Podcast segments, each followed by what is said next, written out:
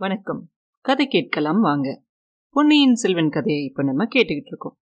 கொள்ளிடக்கரையில் விட்டுட்டு வந்த நம்ம வந்தியத்தேவன் எப்படி குழந்தை ஜோசியர் வீட்டுக்கு வந்தாரு? அந்த படகுல ஒரு சைவர் இருந்தார் இல்லையா? அவர் வந்து ஆழ்வார்க்கடியான் நம்பி இந்த படகுல வரக்கூடாதுன்னு சொல்லிக்கிட்டு இருக்காரு. ஆனா அவர் பேச்சை கேட்காம வந்தியத்தேவன் வந்து ஆழ்வார்க்கடியான் நம்பியும் படகுல ஏத்திக்க சொல்லி சொல்றான். ஆழ்வார்க்கடியான் நம்பியும் அந்த படகுல ஏறி அந்த கொஞ்சம் தூரம் போனதுக்கு அப்புறமா அந்த சைவர் வந்து வந்தியத்தேவனை பார்த்து சொல்றாரு தம்பி உனக்காக தான் இந்த ஆளை இந்த படகுல ஏறவே விட்டேன் நான். இந்த படகு கொள்ளிடத்துல இருந்து அந்த கரைக்கு போகிற வரைக்கும் இவன் வந்து அந்த எட்டு எழுத்து பேரை சொல்லவே கூடாது. அப்படி இவன் சொன்னா இந்த கொள்ளிடத்துலேயே அவனை பிடிச்சி தள்ளிட சொல்லி சொல்லுவேன். இந்த ஓடக்காரங்களாம் எனக்கு தெரிஞ்ச ஆளுங்க தான் அப்படின்னு சொல்லுவார். நம்பி அவர் என்ன சொன்னாருன்னு உங்கள் காதில் விழுந்துச்சு இல்லையா? அப்படின்னு கேட்பான் வந்தியத்தேவன். உடனே நம்பி சொல்லுவாரு அந்த அஞ்செழுத்து பேரை அவன் சொல்லாம இருந்தானா நானும் இந்த எட்டெழுத்து பேர் சொல்லாம இருப்பேன் அப்படிம்பாரு. உடனே அந்த சைவர் சும்மா இருப்பாரா? சாக்ஷாத் அந்த சிவபெருமானுடைய அந்த பஞ்ச எழுத்து மந்திரத்தை சொல்லக்கூடாதுன்னு சொல்றதுக்கு இவன் யாரு? அப்படின்னு சொல்லி ஒரு ரெண்டு வரி பாட்டை வேற பாடுவார் சிவனோட பாட்டை. உடனே நம்பி அவர் பங்குக்கு ஒரு பெருமாள் பாட்டை எடுத்து பாட ஆரம்பிப்பார். இன்னும் சத்தமான குரல்ல. உடனே இந்த சைவருக்கு ரெண்டு காதையும் முடிக்கிட்டு சிவசிவா சிவசிவா அப்படிம்பாரு. ஆழ்வார்க்கடியை நம்பி இந்த பாட்டை பாடி நிறுத்தினோன்னு இந்த சைவர் காதிலிருந்து அவர் கையை எடுத்துருவார். எடுக்கும்போது ஆழ்வார்க்கரையை நம்பி உடனே வந்தியத்தேவனை பார்த்து சொல்லுவார் தம்பி நீயே அந்த ஆள்கிட்ட கேளு. ஸ்ரீரங்கத்தில் இருக்கிற பள்ளிக்கொண்ட பெருமாளோட காலை தொட்டுக்கிட்டு தான் இந்த கொள்ளிடத்து தண்ணி வருது. இது திருவானைக்காவலுக்கு போன உடனே பெருமாள் கால் பட்ட தண்ணி ரொம்ப புண்ணியமானது அப்படின்னு சொல்லி இந்த தண்ணியில நின்று தான் சிவன் வந்து தவம் செஞ்சாரு. உண்டா இல்லையான்னு கேளுன்னு சொல்லிக்கிட்டு இருக்கும்போதே இந்த சைவருக்கு கோவம் வந்து பாஞ்சு போய் ஆழ்வார்க்கடியான் மேலே போய் சண்டை போட போகிறார் ரெண்டு பேரும் உருண்டு பிறண்டு சண்டை போட்ட உடனே படகு ஆடுது. எங்கே கொள்ளிட தண்ணியிலேயே விழுந்து மூழ்கிருமோ அப்படின்னு சொல்லி ஓடக்காரங்களும் வந்தியத்தேவனும் போய் சண்டையை பிரித்து ரெண்டு பேரையும் பிரித்து எடுக்கிறாங்க. பிரித்து உட்கார்ந்த உடனே வந்தியத்தேவன் சொல்கிறான் பக்த சிரோமணிகளே உங்கள் ரெண்டு பேருக்கு வேணா இந்த கொள்ளிடத்தில் விழுந்து மோட்சத்துக்கு போகணும்னு ஆசை இருக்கலாம். ஆனா எனக்கு இன்னும் இந்த உலகத்துல கொஞ்சம் வேலையெல்லாம் இருக்கு அப்படின்னு சொல்லுவான். அப்போ ஓடக்காரன்ல ஒருத்தன் சொல்லுவான் கொள்ளிட தண்ணியில விழுந்தா மோட்சத்துக்கு போவாங்களோ இல்லையோ எனக்கு தெரியாது. முதலையோட வயிற்றுக்குள்ள கண்டிப்பா போவாங்க அப்படின்னு சொல்லி ஒரு இடத்த சுட்டி காட்டுவான். உடனே எல்லாரும் அவன் காட்டுற இடத்த பார்த்தா நிஜமாலுமே அங்கே ஒரு முதல்ல ஆன்னு வாயை புடந்துக்கிட்டு இருக்கும். அப்பயும் நம்ம நம்பி விட மாட்டாரு. எனக்கு இந்த முதலையெல்லாம் பார்த்தா கொஞ்சம் கூட பயமே கிடையாது. அந்த கஜேந்திரனை ரட்சித்த அந்த நாராயணமூர்த்தி எங்கே போயிட்டாரு? அப்படின்னு கேட்பார் எங்கே போயிட்டாரா? போய் ஏதாவது கோபியர்களோட சேலைக்கு பின்னாடி ஒளிஞ்சிருப்பாரு அப்படிம்பாரு இந்த சைவர். உடனே நம்ம நம்பி ஓ இல்லைனாக்க பரசுராமன் மாதிரி யாருக்காவது வரங்களை அள்ளி கொடுத்துருப்பாரு உங்க சிவன். அவரை தேடி கூட போயிருக்கலாம் அப்படின்னு சொல்லி மறுபடியும் ரெண்டு பேருக்கும் சண்டை வர ஆரம்பிக்குது. அப்போ வந்தியத்தேவன் சொல்லுவான் சுவாமிகளே எதுக்காக தான் நீங்கள் ரெண்டு பேரும் இப்படி சண்டை போடுறீங்க? தேவை செஞ்சு யார் யாருக்கு இந்தந்த கடவுளை பிடிக்குதோ அந்த கடவுளை கும்பிட்டுக்கோங்களேன். அப்படின்னு கேட்பான் இந்த நேரத்துல ஏன் இந்த மாதிரி சண்டையெல்லாம் நடக்குதுன்னு நம்ம தெரிஞ்சுக்கணும் இல்லையா? ஏற்கனவே இந்த மாதிரி ஒரு சண்டை வீரநாராயணபுரத்துலயும் நடந்துச்சு. இப்ப மறுபடியும் இங்க நடக்குது. எதனால இந்த மாதிரி சண்டைகள்லாம் நடக்குது? நம்ம கதை நடந்த அந்த நேரத்திலிருந்து ஒரு அறுநூறு ஆண்டுகளுக்கு முன்னாடியே புத்த மதமும் சமண மதமும் வந்துருச்சு. அந்த ரெண்டு மதங்களும் வந்த புதுசுல சிற்பக்கலையாலையும் சித்திரக்கலையாலையும் கவிதையாலையும் காவியத்தாலையும் எல்லா கலைகளும் முன்னேற ஆரம்பிச்சிச்சு. அப்படி இருக்கிற சமயங்கள்ல தான் ஆழ்வார்களும் நாயன்மார்களும் வந்தாங்க. இந்த ஆழ்வார்களும் நாயன்மார்களும் வந்த சமயத்துல என்னாச்சு? ரெண்டு பேரும் அவங்கவுங்க சமயத்தை பத்தி நிறைய பாடல்களையும் பாசுரங்களையும் பாடினாங்க. சும்மா பாடல. ரொம்ப அழகா அமுதத்தை போல இனிமையா பாடினாங்க. அவங்கவுங்களுடைய சமயத்தை பத்தி எவ்வளோ அழகா உயர்த்தி பாட முடியுமோ அப்படி பாடினாங்க. அவங்க பாடின பாட்டு எவ்வளோ நல்லா இருந்துச்சுன்னா அந்த இசை கலந்து அந்த பாட்டை கேட்குறவங்கள மெய்மறந்து அதில் வெறி உண்டாக்குற அளவுக்கு இருந்துச்சு. அந்த மாதிரி வெறி உண்டானதுனால யார் யார் எந்த சமயத்தை பற்றி பாடுறாங்களோ அதுதான் பெருசு அப்படின்னு நினைக்க ஆரம்பிச்சிட்டாங்க. அப்படி நினைக்கும் போது அதை பற்றி வேற யாராவது மாற்றி பேசினாங்கன்னா அவங்களோட சண்டை போட ஆரம்பித்தாங்க இந்த மாதிரி இருக்கிற சமயத்துல கேரளா பக்கத்துல காலடி அப்படிங்கிற ஒரு ஊர்ல இன்னொரு இளைஞர் பிறந்திருந்தார். அவர் அவரோட சின்ன வயசுலயே சந்நியாசம் ஆயிட்டார். சன்னியாசி ஆனவர் பகவத்கீதையில வேதங்கள்லேருந்து உபநிஷதங்கள்லேருந்து எல்லாத்தையும் படித்து கரைச்சி கொடுத்தவர். அவர் அத்வைத்த சந்நியாதி. அதாவது எந்த கடவுளை வேணும்னாலும் நீ கும்பிடலாம். இந்த கடவுள் தான் பெரியவர்னுங்கிறது கிடையாது. அந்த மாதிரியான ஒரு விஷயத்தை பற்றி பேசிக்கிட்டு இருந்தார். அவரும் ரொம்ப புகழ் பெற்றவர் ஆயிட்டாரு இந்த சைவர்களும் வைஷ்ணவர்களும் சண்டை போட்டுக்கிறது பத்தாதுன்னு இந்த சன்னியாசிய பின்தொடர்றவங்க இருக்காங்க இல்லையா அவங்களும் இந்த சண்டையில சேர்ந்துக்குவாங்க. இது எதுக்காக சொல்றோம்னா இந்த கதை நடந்தப்போ இந்த மாதிரி சமய வேறுபாடு இருந்துச்சு. அதனால ஒருத்தரோட ஒருத்தர் சண்டை போட்டுக்கிட்டு இருந்தாங்க. வாயாலையும் சண்டை போட்டாங்க ஒரு சில சமயம் அதையும் மீறி போய் கையால அடிச்சு அடிச்சு புரண்டு விழுந்தெல்லாம் சண்டை வரும். சமய வேற்றுமையால் எந்த அளவுக்கு சண்டை போட்டாங்க அப்படிங்கிறதுக்கு ஒரு சின்ன கதை கூட இருக்கு. அது என்னன்னாக்க ஸ்ரீரங்கத்தை சேர்ந்த ஒரு வைஷ்ணவர் இருந்தாராம். அவர் வந்து திருவானைக்காவல் கோயில் சோறு ஒட்டி நடந்து போயிட்டு இருந்தாராம் அப்போ மேலிருந்து ஒரு கல் அவர் தலையில் விழுந்து பொத்து ரத்தம் வந்துச்சான் மேலே நிமிந்து பார்த்தாரா.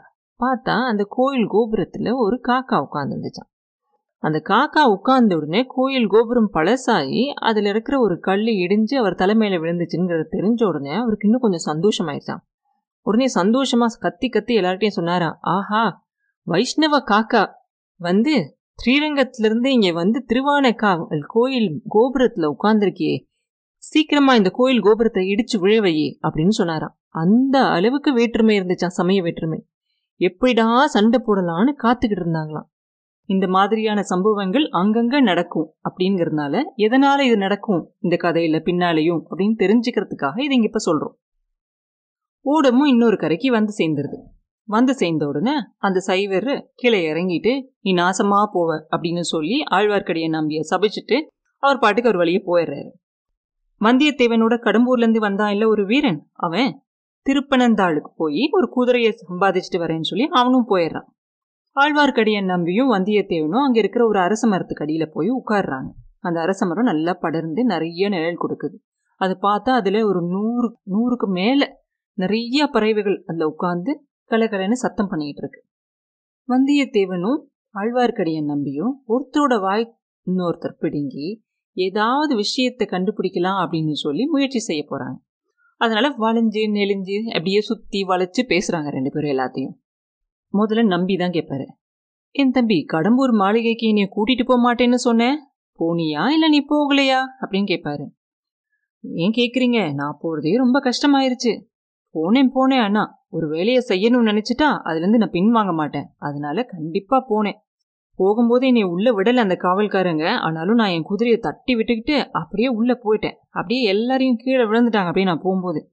உள்ள போனோன்னு கீழே விழுந்தவங்களாம் எந்திரிச்சு வரத்துக்குள்ளார என் நண்பனு வந்து என்னை காப்பாற்றிட்டான் அப்படின்னு சொல்லுவான். அப்படிதான் இருக்கும்னு நானும் நினைச்சேன். ஆனாலும் நீ பெரிய தைரியசாலி தான்ப்பா அப்புறம் என்ன நடந்துச்சு? யாரெல்லாம் அங்கே வந்திருந்தாங்க? அப்படின்னு கேட்பார் நம்பி. எத்தனையோ பேர் வந்திருந்தாங்க. அவங்களோட பேர்லாம் எனக்கு தெரியாது. பழுவேட்டரையரும் வந்திருந்தாரு. அவருடைய அந்த இளம் மனைவியும் வந்திருந்தாங்க. அப்பப்பா அந்த பொண்ணு தான் எத்தனை அழகு. அப்படின்னு சொல்லுவான். உடனே நம்பி கேட்பாரு நீ பாத்தியா என்ன? அப்படின்னு. வந்தியத்தேவன் திரும்பியும் சொல்லுவான் ஆமா ஆமா பார்க்காமலா?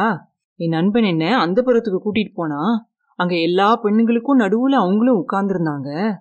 பா என்ன ஒரு அழகு!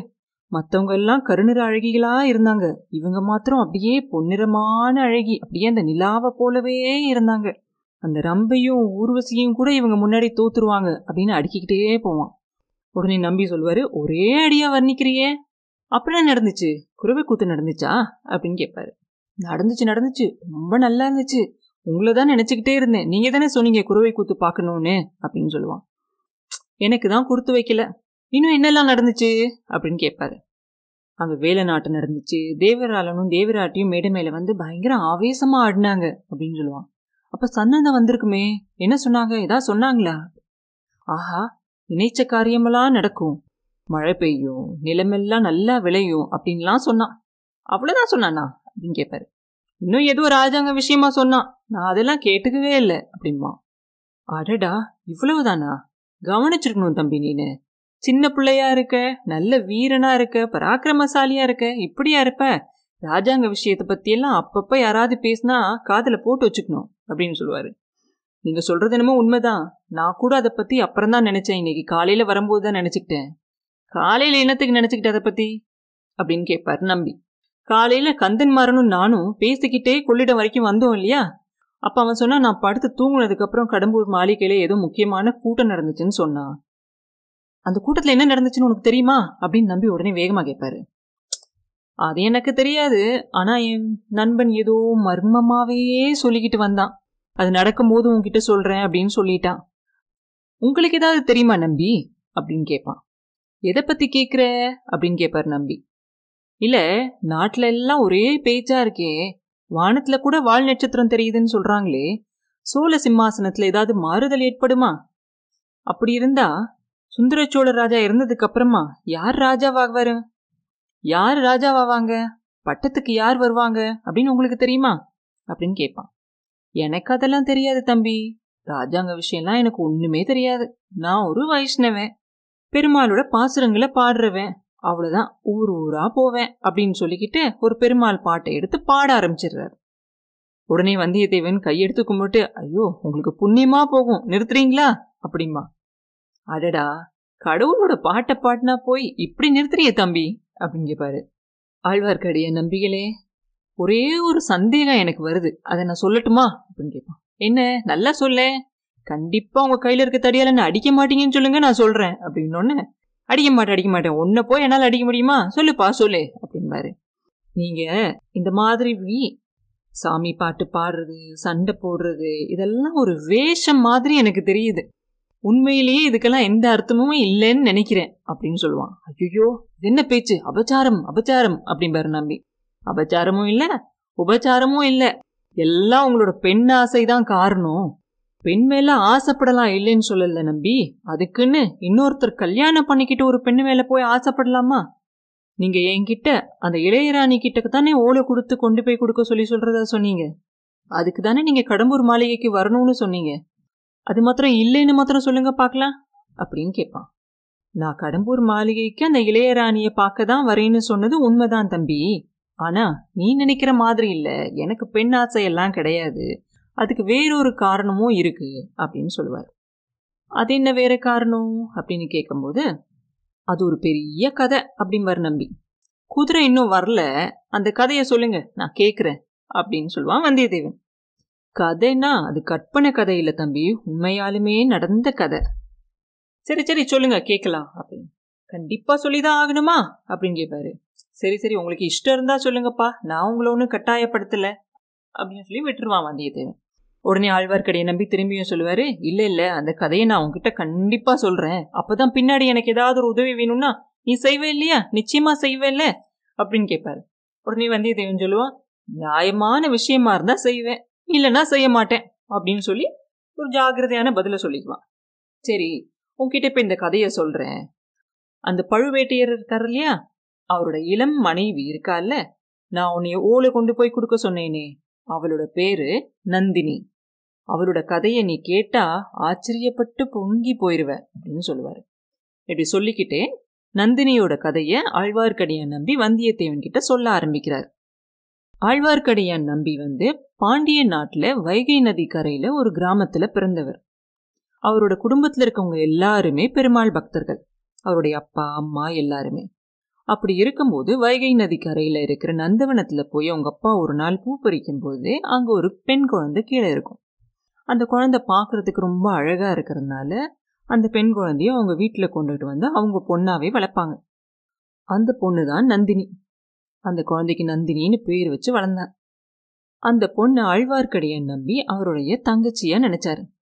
நந்தினி கொஞ்சம் வளர்ந்து பெரியவளான உடனே இந்த பெருமாளுடைய பாடல்கள் எல்லாம் அவரோட பக்தியோட பாடும்போது கேட்குறவங்க அப்படியே மெய்மறந்து போயிடுவாங்க நம்பியும் அவ வந்து ஒரு நாள் ஆண்டாள போல ஆகி எல்லா பக்தர்களையும் ஆட்கொள்ள போறா அப்படின்னு நம்புவார். அதே மாதிரி அவங்க வீட்டு பக்கத்தில் இருக்க எல்லாரும் நினைப்பாங்க. கொஞ்ச நாளில் அவங்க அப்பா இறந்து போயிடுவாங்க அதுக்கப்புறம் அந்த பொண்ணை வளர்க்குற பொறுப்பை ஆழ்வார்க்கடியை நம்பி எடுத்துக்குவார். அவரும் அவரோட தங்கச்சியுமா சேர்ந்து ஊர் ஊரா போய் பெருமாள் பாடல்களை பாடி எல்லாரையும் பரவசமடைய செய்வாங்க. இப்படி இருக்கிற ஒரு சமயத்துல ஆழ்வார்க்கடியை நம்பி திருவேங்கட யாத்திரைக்காக போயிருப்பார். அவர் திரும்பி வரத்துக்கு கொஞ்சம் கால தாமதமாகும். அப்ப நந்தினிக்கு ஒரு விபரீதம் நடந்துருது. என்ன கெட்ட விஷயம் நடக்குது? பாண்டியர்களுக்கும் சோழர்களுக்கும் போர் முடிகிற மாதிரி ஒரு நிலைமையில இருக்கு. அந்த நிலைமையில மதுரை கிட்ட போர் நடக்குது. அப்ப பாண்டியர்களுடைய சேனையை வந்து சோழர்கள் சின்னாபின்னமாக்கிடுறாங்க. அப்படி இருக்கும்போது அந்த வீரபாண்டியன் அடிபட்டு அந்த போர்க்களத்துல கிடக்கிறத பார்த்துட்டு அந்த வீரபாண்டியனோட ஆட்கள் இருப்பாங்க இல்லையா? அவங்க வந்து அந்த வீரபாண்டியனை கூட்டிகிட்டு தூக்கிக்கிட்டு போய் காப்பாத்திரலாம் அப்படின்னு சொல்லி ஒரு இடத்துல கொண்டுகிட்டு போய் வச்சிருக்காங்க. அங்கிருந்தே அவனை காப்பாத்துறதுக்காக அந்த வீரபாண்டியனை தூக்கிட்டு வந்து நந்தினி அவங்க வீட்டில் வந்து வைக்கிறாங்க. நந்தினியும் அந்த பாண்டிய மன்னன் அடிபட்டிருக்கதை பார்த்து அவனுக்கு உதவி செய்ய ஆரம்பிக்கிறா. பாவம் அப்படின்னு நினைச்சு. இது சீக்கிரமாவே சோழர்களுக்கு தெரிஞ்சிருது. உடனே அந்த சோழர்கள் வந்து நந்தினியோட வீடை சுத்தி வந்து முற்றுகையிட்டு வீட்டுக்குள்ள புகுந்து வீரபாண்டியனையும் கொண்டுறாங்க அப்ப நந்தினியோட அழக பார்த்து அதுல மயங்கி போய் பழுவேட்டரையர் அவளை சிறைப்பிடிச்சு கொண்டுட்டு போயிடுறாரு. இது நடந்து மூணு வருஷம் ஆச்சு. அதுக்கப்புறம் ஆழ்வார்க்கடியான் நம்பி நந்தினிய பார்க்கவே முடியல. அன்னையிலிருந்து ஒரு தடவையாவது நந்தினிய தனியா பார்த்து அவகிட்ட பேசி அவளோட விருப்பத்தோட அவளை அங்கிருந்து விடுதலை செஞ்சு கூட்டிகிட்டு போகணும் அப்படிங்கிறதுக்காக ஆழ்வார்க்கடியான் ரொம்ப முயற்சி செஞ்சுக்கிட்டு இருக்கார். இதுவரையிலையும் அந்த முயற்சியில் அவருக்கு எந்த ஒரு வெற்றியுமே கிடைக்கல. இப்படியா ஆழ்வார்க்கடியான் அந்த கதையை சொல்லி முடிக்கிறாரு வந்தியத்தேவன் கிட்ட. இந்த கதையை கேட்டு முடிச்ச உடனே நம்ம வந்தியத்தேவனுக்கு அப்படியே மனசெல்லாம் உருகி போயிருது. ஆஹா இவர் பாவம் இல்லையா? அப்படின்னு. கடம்பூர் மாளிகையில் அந்த பல்லக்கில் இருந்தது நந்தினி இல்ல இளவரசர் மதுராந்தகன் தான் அப்படின்னு சொல்லி ஆழ்வார்க்கடியான் கிட்ட சொல்லிடலாமா அப்படின்னு ஒரு நிமிஷம் யோசிக்கிறான். அப்புறம் ஏதோ அவன் மனசுல ஒரு தடை வருது. இதெல்லாம் இந்த நம்பியோட கற்பனை கதையா இருந்தா? அப்படின்னு சொல்லி உடனே ரகசியத்தை சொல்லாம அப்படியே மறைச்சிடறான். கொஞ்ச தூரத்துல அந்த வீரனும் குதிரையை கொண்டுட்டு திரும்பி வந்துகிட்டு இருக்கான். அவனை பார்த்தோன்னே நம்பி திரும்பியும் கேட்குறாரு தம்பி நீ எனக்கு ஒரு உதவி செய்வியா? அப்படின்னு கேட்குறாரு நான் என்ன உதவி செய்ய முடியும் உங்களுக்கு நம்பி? பழுவேட்டரையர் இந்த சோழ சாம்ராஜ்யத்தை அவர் நினைக்கிற மாதிரி ஆட்டி வைக்கக்கூடிய ஒரு பெரிய செல்வாக்குள்ள ஒரு மனுஷர். நானும் தன்னந்தனியான ஒரு ஆள். அப்படின்னு சொல்லி சாமர்த்தியமா பேசி ஒரு உதவிக்கும் ஒத்துக்காம இருக்கான் வந்தியத்தேவன். ஆனாலும் விடமாட்டான். மறுபடியும் நம்பிக்கிட்ட கேட்பான். நம்பியே இந்த ராஜாங்க காரியங்களை பத்தி உங்களுக்கு ஏதாவது தெரியுமா? இந்த சுந்தர சோழ மகாராஜாக்கு அப்புறம் யார் பட்டத்துக்கு வருவாங்கன்னு உங்களால சொல்ல முடியுமா? அப்படின்னு மறுபடியும் கேட்பான் அதெல்லாம் எனக்கு எங்கப்பா தெரியும்? குழந்தை ஜோசியரை போய் கேட்டா தெரியும் அப்படின்னு சொல்லுவார். ஓ குழந்தையில ஒரு ஜோசியர் இருக்காரா? உண்மையிலேயே அவர் அவ்வளோ கெட்டிக்காரரா என்ன? அப்படின்னு கேட்பான் வந்தியத்தேவன். அவரா? பயங்கரமான கெட்டிக்காரர். அசாத்தியமான கெட்டிக்காரரு. அவர் ஜோசியம் பார்த்து சொன்னாலும் சரி மனசுல இருக்கிறத அறிஞ்சு சொன்னாலும் சரி அவர் சொல்றதெல்லாம் அப்படியே நடக்கும் அப்படின்பாரு. ஓ அப்படியா? அப்படின்னா அவரை பார்க்காம போறதில்ல. அடுத்து போய் அவரை பார்த்துட்டு அதுக்கப்புறமே அடுத்த வேலையை செய்ய வேண்டியதுதான் அப்படின்னு சொல்லி வந்தியத்தேவன் மனசுலயே முடிவு செஞ்சுக்கிறான். முடிவு செஞ்சுட்டு தான் அவன் வந்து குழந்தை ஜோசியர் வீட்டுக்கு போறான். குழந்தை ஜோசியர் வீட்டுக்கு போய் அப்புறம் என்ன நடந்ததுன்னு உங்க எல்லாருக்குமே தெரியும். இப்ப வெளியில நின்று அந்த ரதம் போய் முடிகிற வரைக்கும் கண் எடுக்காம பார்த்துக்கிட்டு நின்னான். குழந்தை ஜோசியர்கிட்ட போய் நம்ம வந்தியத்தேவன் என்ன கேட்க போறா அப்படிங்கிறத அடுத்த பதிவுல பார்ப்போம். மீண்டும் உங்களை அடுத்த பதிவில் சந்திக்கும் வரை உங்களிடமிருந்து விடைபெறுவது உண்ணாமலே பாபு. நன்றி.